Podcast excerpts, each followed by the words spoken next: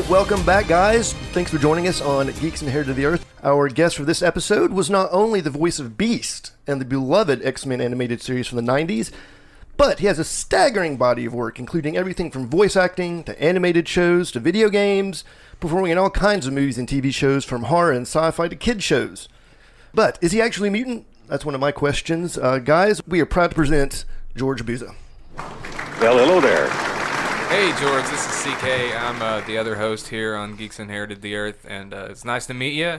Uh, you're one of the main reasons I got into comics as a kid. Just want to let you know firsthand. Um, fanboying out a little bit. Um, also, uh, you're the reason I was able to watch X Men, the animated series, because my dad loved Beast and uh, grew up with Beast, and uh, that's how I got into comics. Well, that's pretty neat. I really hadn't given X Men a, a thought for probably 25 years until uh, Eric Lewald called and said he was writing a book about the making of X Men, and we all started getting together again and doing Comic Cons. So this is all coming back in waves now. Wow, that's cool. And it's really amazing to see how many people truly loved that series and how much it really meant to them. It really was a massive franchise. I mean, in the 90s, it was X Men and Spider Man from Marvel. I mean, that, that was it. And you were in 71 episodes of this show. That is massive. Yeah, I spent a good part of the first season in jail. What? Okay, no, you're not glossing over that. what happened? No, they- they put Beast in jail in the first season. Oh well, that's Oh, true. yeah. I thought you meant you. I was like, oh man, dude. No, no, no, no. I was actually a four-year-old kid during most of this, the taping of that show on a series, uh, Maniac Mansion. Oh, that's right. You. I was a mutated four-year-old kid who got stuck in his chamber with his uncle, and uh, I got zapped into a giant mutated kid, and he got zapped into a fly. For the rest of the three years we did that s- series, he did all of his uh, acting on green screen, dressed up in a fly suit, and I, I was dressed up as a four-year-old kid. And I, the studios where we shot uh, Maniac Mansion and the studio where we uh, taped uh, X Men were not far apart in Toronto. And I used to take breaks from the shooting and hop on my motorcycle dressed up in like a four-year-old kid, and then zip over to the studio and lay down some tracks for X Men, and then go back and finish shooting on uh, Maniac Mansion. Convenient.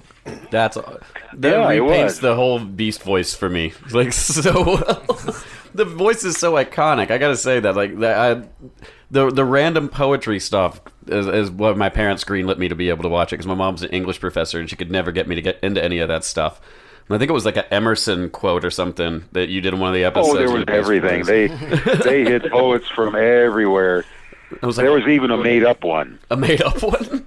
That's Yeah. awesome. W- w- Was it a made-up name or was it just a poem, real quick? No, it's a totally made up line and a totally made up poet. Oh, that's fantastic. And I They guarantee. used to they used to hunt through obscure poetry till they find appropriate lines during battle sequences where Beast would all of a sudden comment on whatever was happening with some sort of uh, poetry and then jump into the fray.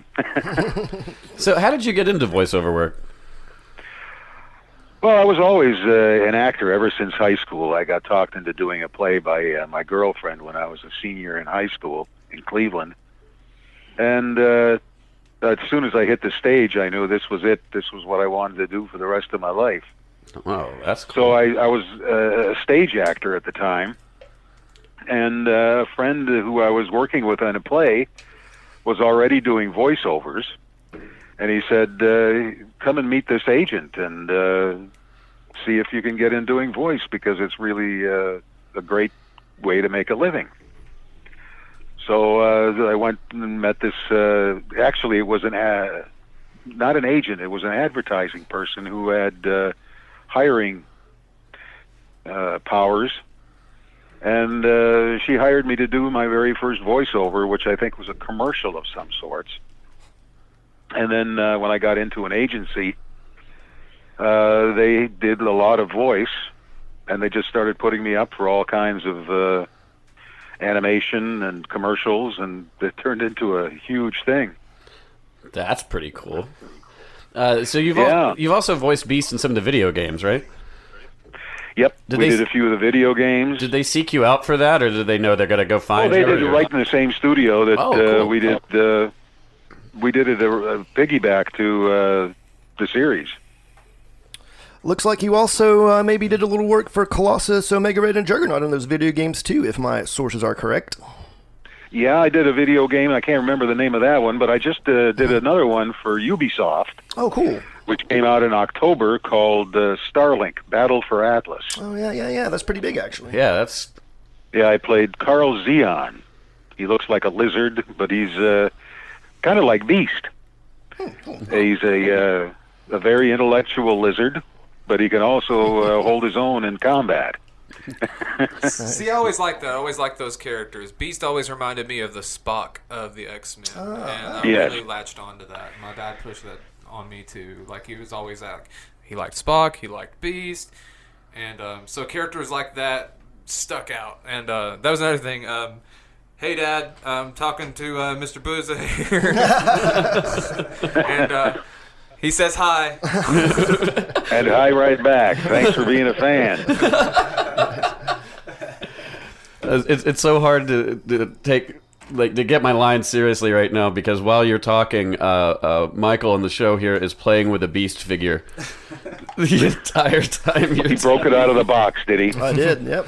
You gotta let him free. Yeah, and CK has a beast bobblehead that he's tapping the entire time you're talking. Like this is our point of reference during the interview. We're just looking at this like we're looking at you. One of the later Comic Cons uh, back in uh, the uh, the spring, I found a uh, large beast figurine in its original box. I bought it for my six year old grandson. So I bring it home and I give it to him, and the first thing he does is he rips the box apart and Oh, takes no. the beast out, and he starts flinging it around and playing with it. and his mother is going nuts. No, no, leave it in the box. so, what do you think of the conventions? Do you have any like? Do you have any, crazy convention stories? Well, no, actually, I have nothing but warm uh, memories of all these conventions because I just started doing them this year. I've done only about three or four. But the uh, the outpouring of warmth from the uh, the fans, they all just are, are so loving and uh, so appreciative, which is something that we weren't aware of at the time that we were making the series. I mean, we were up here in Canada and pretty far removed from uh, the success that it was having all over the world and in the states. And uh, producers will never tell you, uh, know that you, So you- you, this is huge. so you found about all of this after the fact. this is all something I found out much later. That Wow. uh, I mean, I, I knew that we were successful because we went five seasons, so I knew that we were doing well. But uh, the extent to which we had an impact on the audiences was uh, never anything we knew.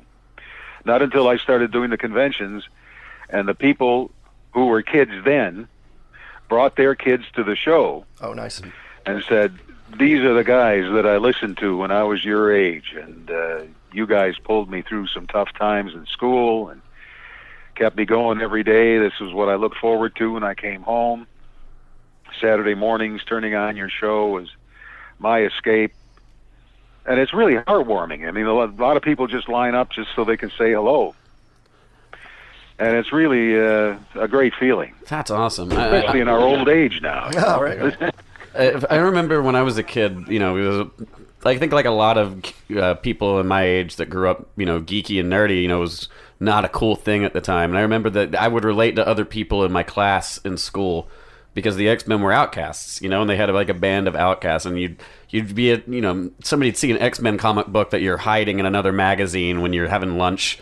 And somebody would walk by and be like, "Oh, I have that issue," and like that the X Men cartoon is really what got me talking to other people about comics for the first time. And it was always like other people like me that are like outsiders. Some of these people I'm still friends with, you know, 20 plus years later.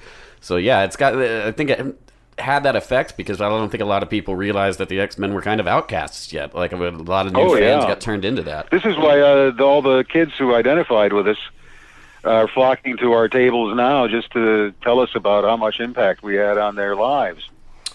Yeah, this was all about what they were experiencing. Make no mistake, uh, for generations now, anybody that reads an X Men comic, when uh, when the Beast dialogue comes up, your voice is 100% in their head across many generations.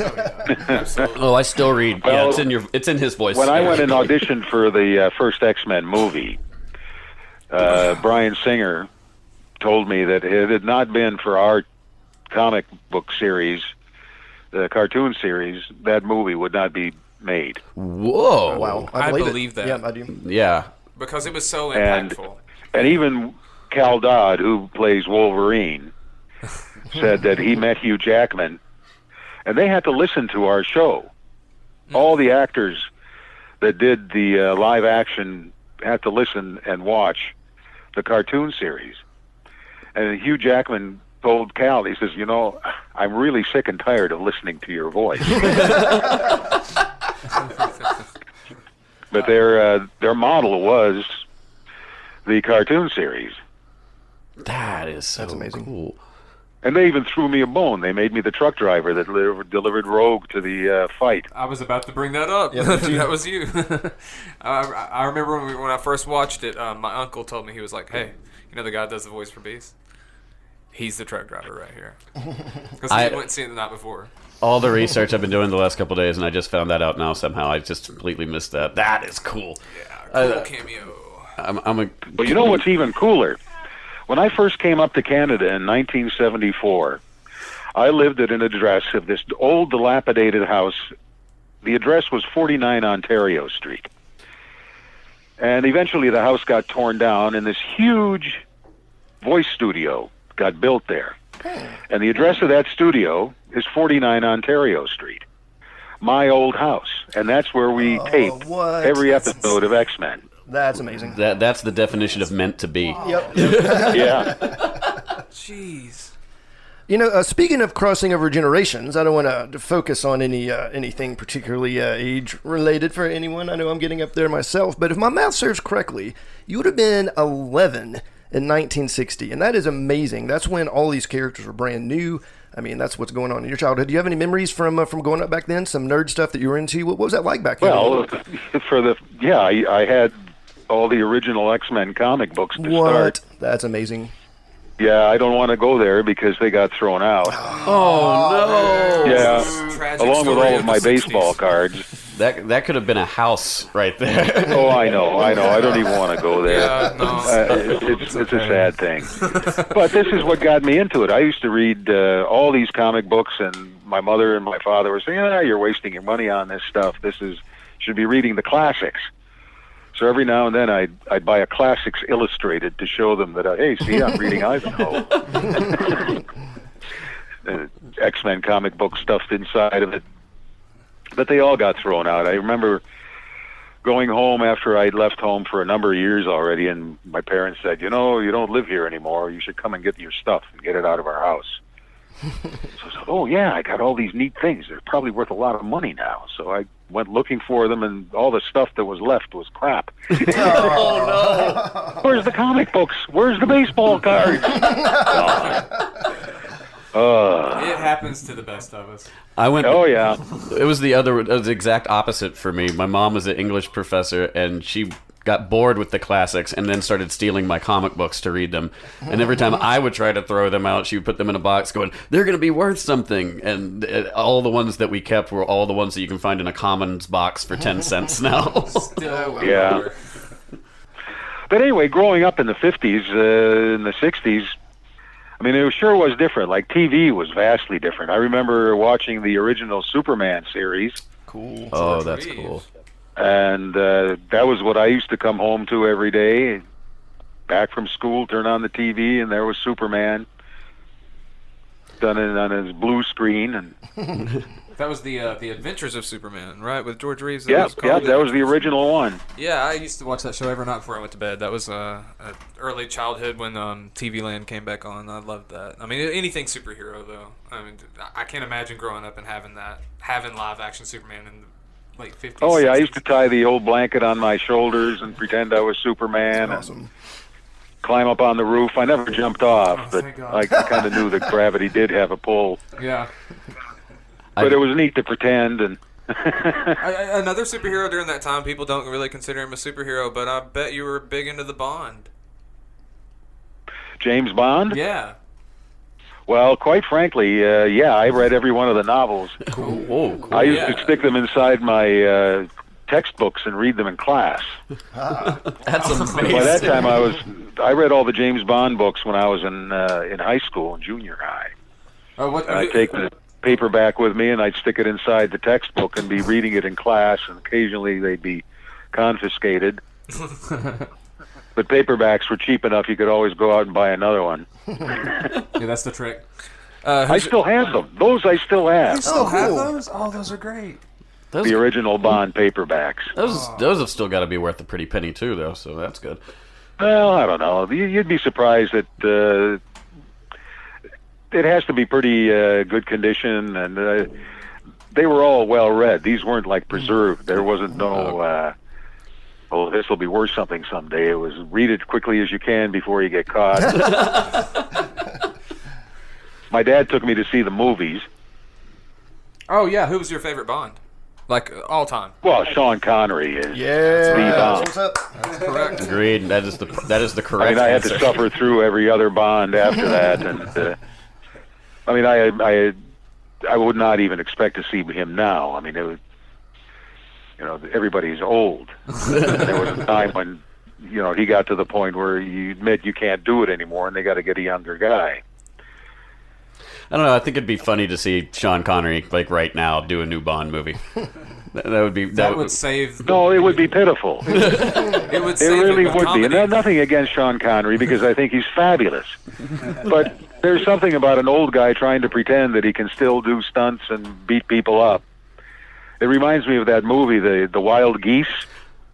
I don't know if you remember that, but it starred Richard Burton and uh, a host of other aging actors who played mercenaries that go and liberate some African country. And uh, it was much like the Stallone movies now, the Expendables, where all these old guys get together and pretend that they're superheroes again. Yeah, that's a good point. The expendable movies are just funny to me because like they'd, they'd have to cut away from the action for for stunt doubles. So So you get stunt guys that Yeah. do their running for them and that do their walking for them, and you know they're fine as long as they got to stand still and talk. But as soon as there's action, you know that's not them doing it. Well, speaking of movies, I wanted to ask you about uh, Christmas Horror Story because uh, Ah. I just watched that and I absolutely loved it. That is a great horror movie. it really was. Uh, I, I I did not expect to see uh, uh, Santa fighting zombie elves. That was cool. that was really cool. One of the coolest things that's ever happened in film. I could not stop I laughing. could watch a two-hour movie just about that part. I, in fact, that's what I wanted more of. Great acting all around, though. Great acting. All Did you get to meet Shatner when you were on that? Oh yeah, I did. What? I Yeah. went down to Los Angeles to shoot that one. He did all of his stuff in one day. No way. Well, it's Shatner. Yep. Yeah, I can believe Makes it. sense. I can believe Oh, it. he's great. He's he's really great. He was very gracious, and uh, I'll tell you, this guy had all that dialogue down, and uh, he did everything in one day. That is insane. It's it's so good to see an, like a, a good like good horror anthologies are you know hard to come by, but a Christmas one on top of that I thought was really cool.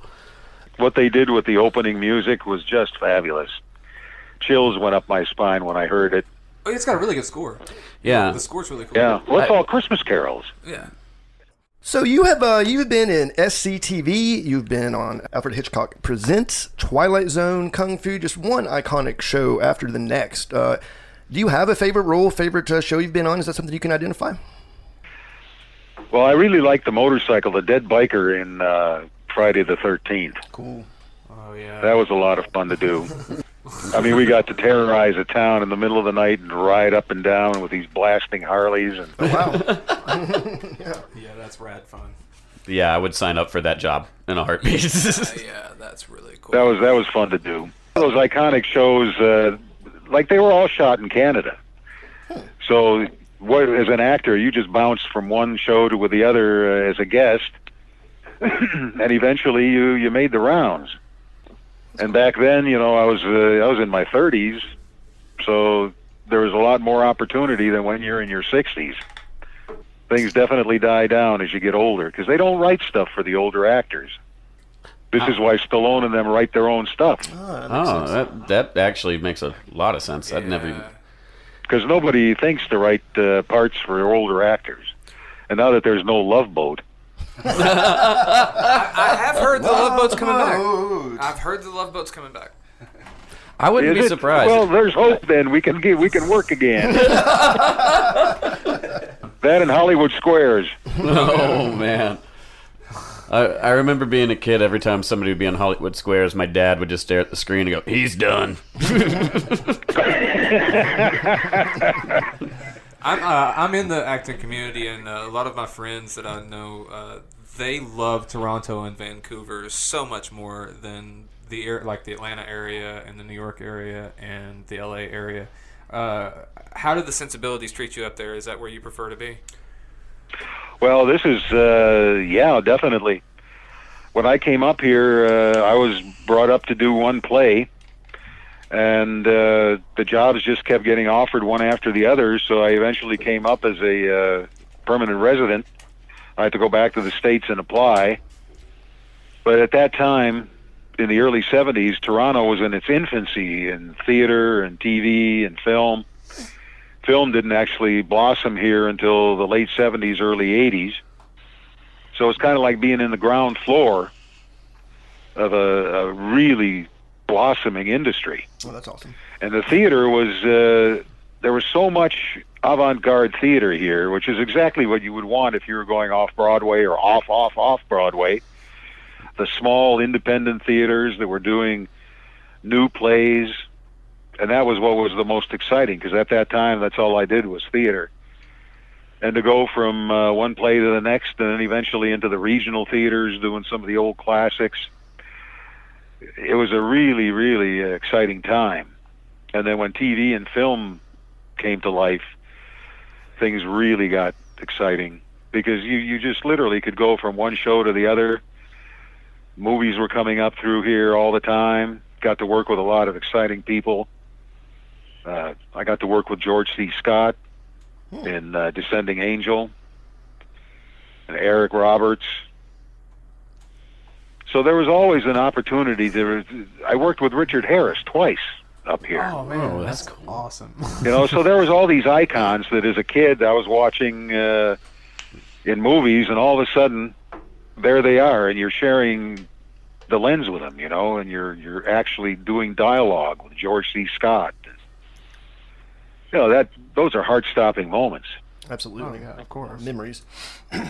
It's George C. Scott. Great Scott. CK CK is stuck on that. Sorry, it's like, oh, yeah, God. I, there was a we were doing a scene, and there there was all these uh, things about timing of entering and exiting, and people passing at the right time. And we'd done about four or five takes already, and the director's setting up to do another one, and George C. Scott just goes, "I'm getting tired of this." okay, moving on. I bet he was awesome. Is there still a lot of plays going on around there uh, now? Because I know, like, Oh yeah, yeah. Oh. There's still a lot of theaters.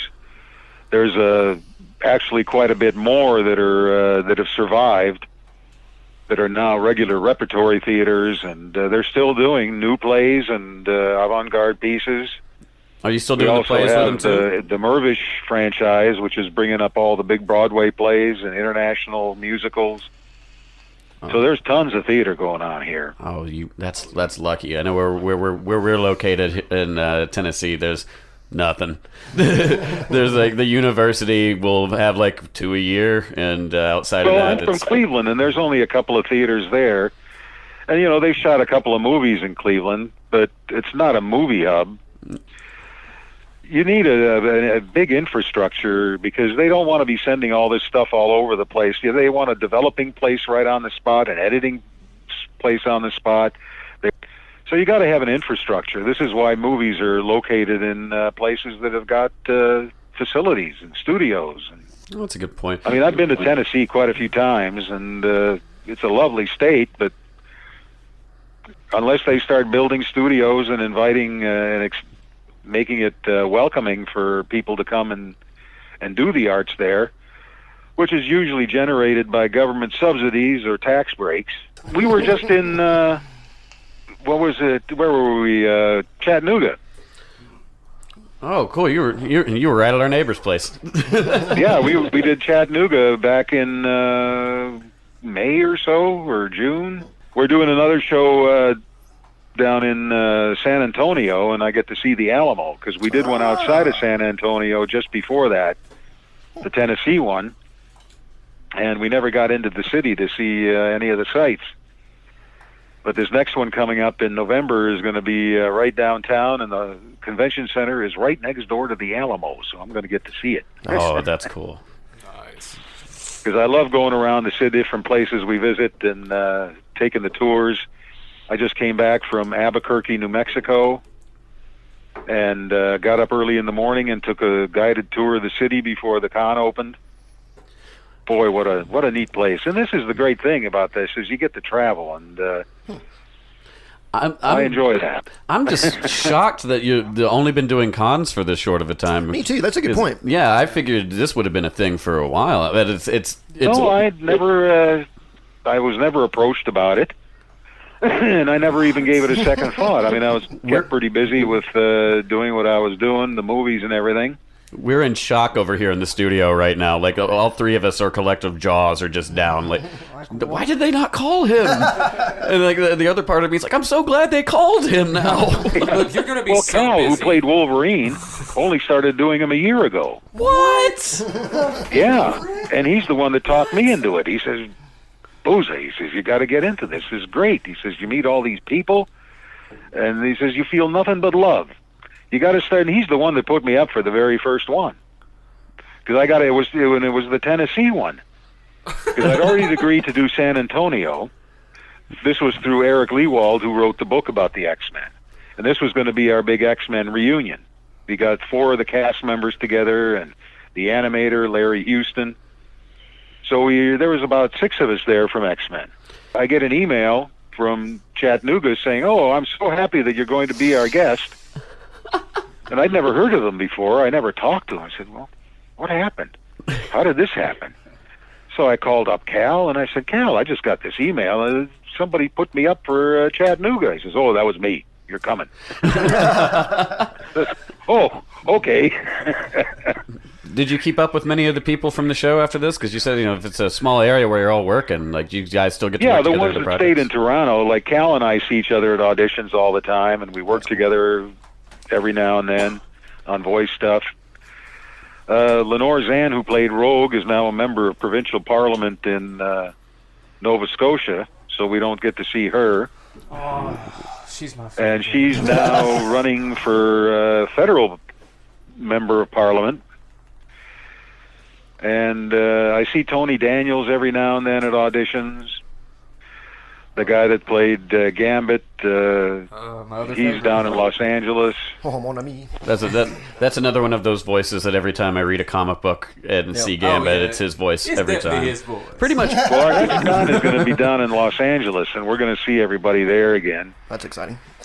Uh, what about Yeah, and I'm going to I'm going to see an old friend that I haven't seen in 40 years, Wow. Wow, that's, Ron Perlman. Whoa. Whoa! Oh, nice. Ron Perlman. I Ron and I did uh, Quest for Fire together in 1980, Wow.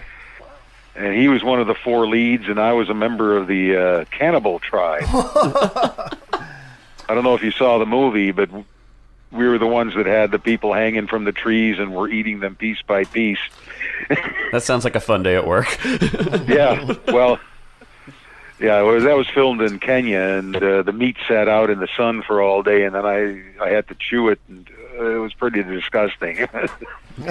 I had to eat this arm that was ham, uncured ham that had been sitting out in fly-infested African air.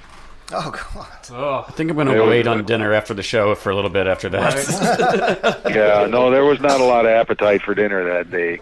I uh I got to sing "Born to Be Wild" with Ron Perlman at a con, uh, Dragon Con, not Dragon Con, Magfest 2010, and uh, in a karaoke and the karaoke Magfest thing. Um, I got drawn to do that, so that was a lot of fun. Uh, he's a really cool guy.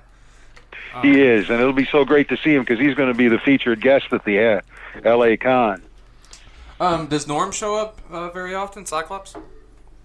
No, I see him every now and then around the neighborhood because we live in the same area of town. Or you know, like, come on, man, let's go. Well, that's up to him whether he can go or not. I'll tell you what, man. I mean, that's another one of those voices. Uh, the voice, the look, the everything. I love Cyclops, and Cyclops has been done not to the caliber that I wanted him to be done in film so far, compared to the leadership and his Captain America s ness in the animated series and in Jim Lee's '90s X Men. Um, and uh, Norm's incredible. Like that voice is just it's commanding. It's a leader. It's amazing. Uh, Yeah. Speaking of cons, um, since you just started doing them, does anybody come up to you and uh, quote one beast thing that's uh, like over and over again? Do you hear something all the time? No, people ask me what my favorite quote was, and it's kind of hard to remember, but uh, there was one where uh, we're about to storm something, and uh, this lady uh, tells me to go do something, and he says, calls me Blue Boy. Blue Boy, go over there and do this.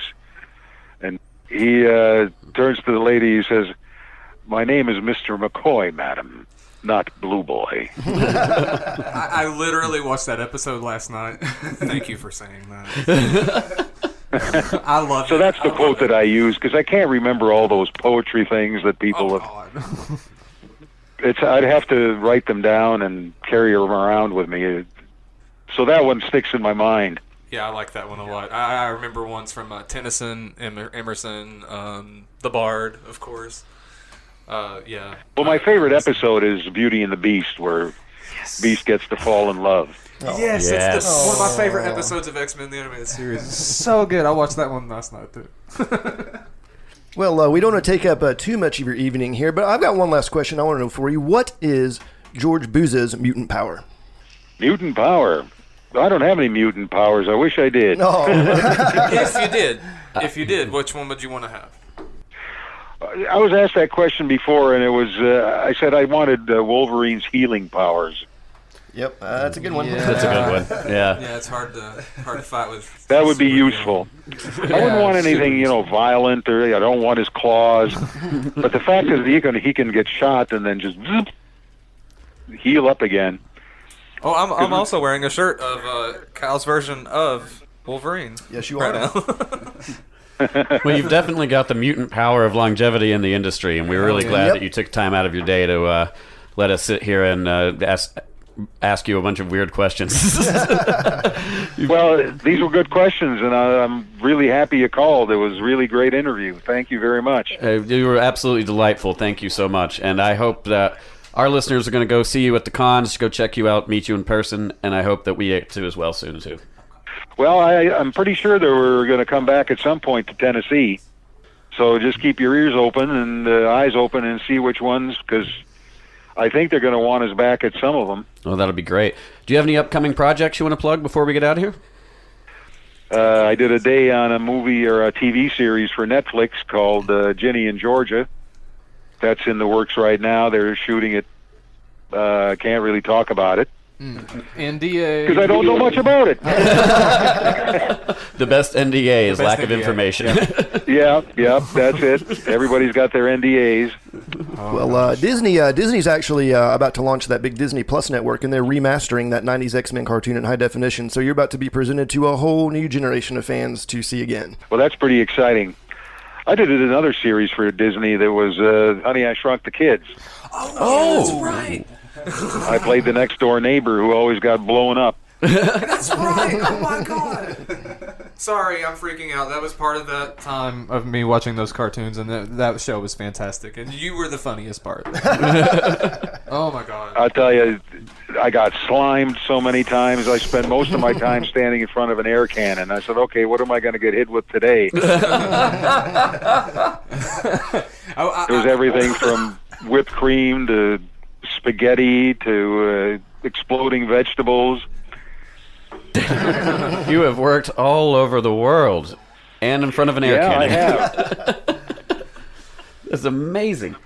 also, the Great White North. Well, that's one of the benefits of this business is you get to see a lot of places. Oh, that's that's outstanding. Also, just last congr- congrats. I didn't get to get to it earlier, and uh, I just want to say, um, I know you're on SCTV, and SCTV is one of those things that changed my life too. So, just letting you know, I geeked out on that. I'm into my uh, my Canadian television, so that's my. You know who owns that? Family Channel. Oh my gosh! Get a streaming service, Family Channel. What's wrong with you? I think they're like the one, the, the only holdout without a Right. streaming service now. is $3 a Family month. Channel. I remember they invited me to the uh, convention in uh, Houston, or no, Dallas, the TV convention. And there I was representing the Family Channel and Maniac Mansion. And they kept pulling me away from the Playboy Channel booth.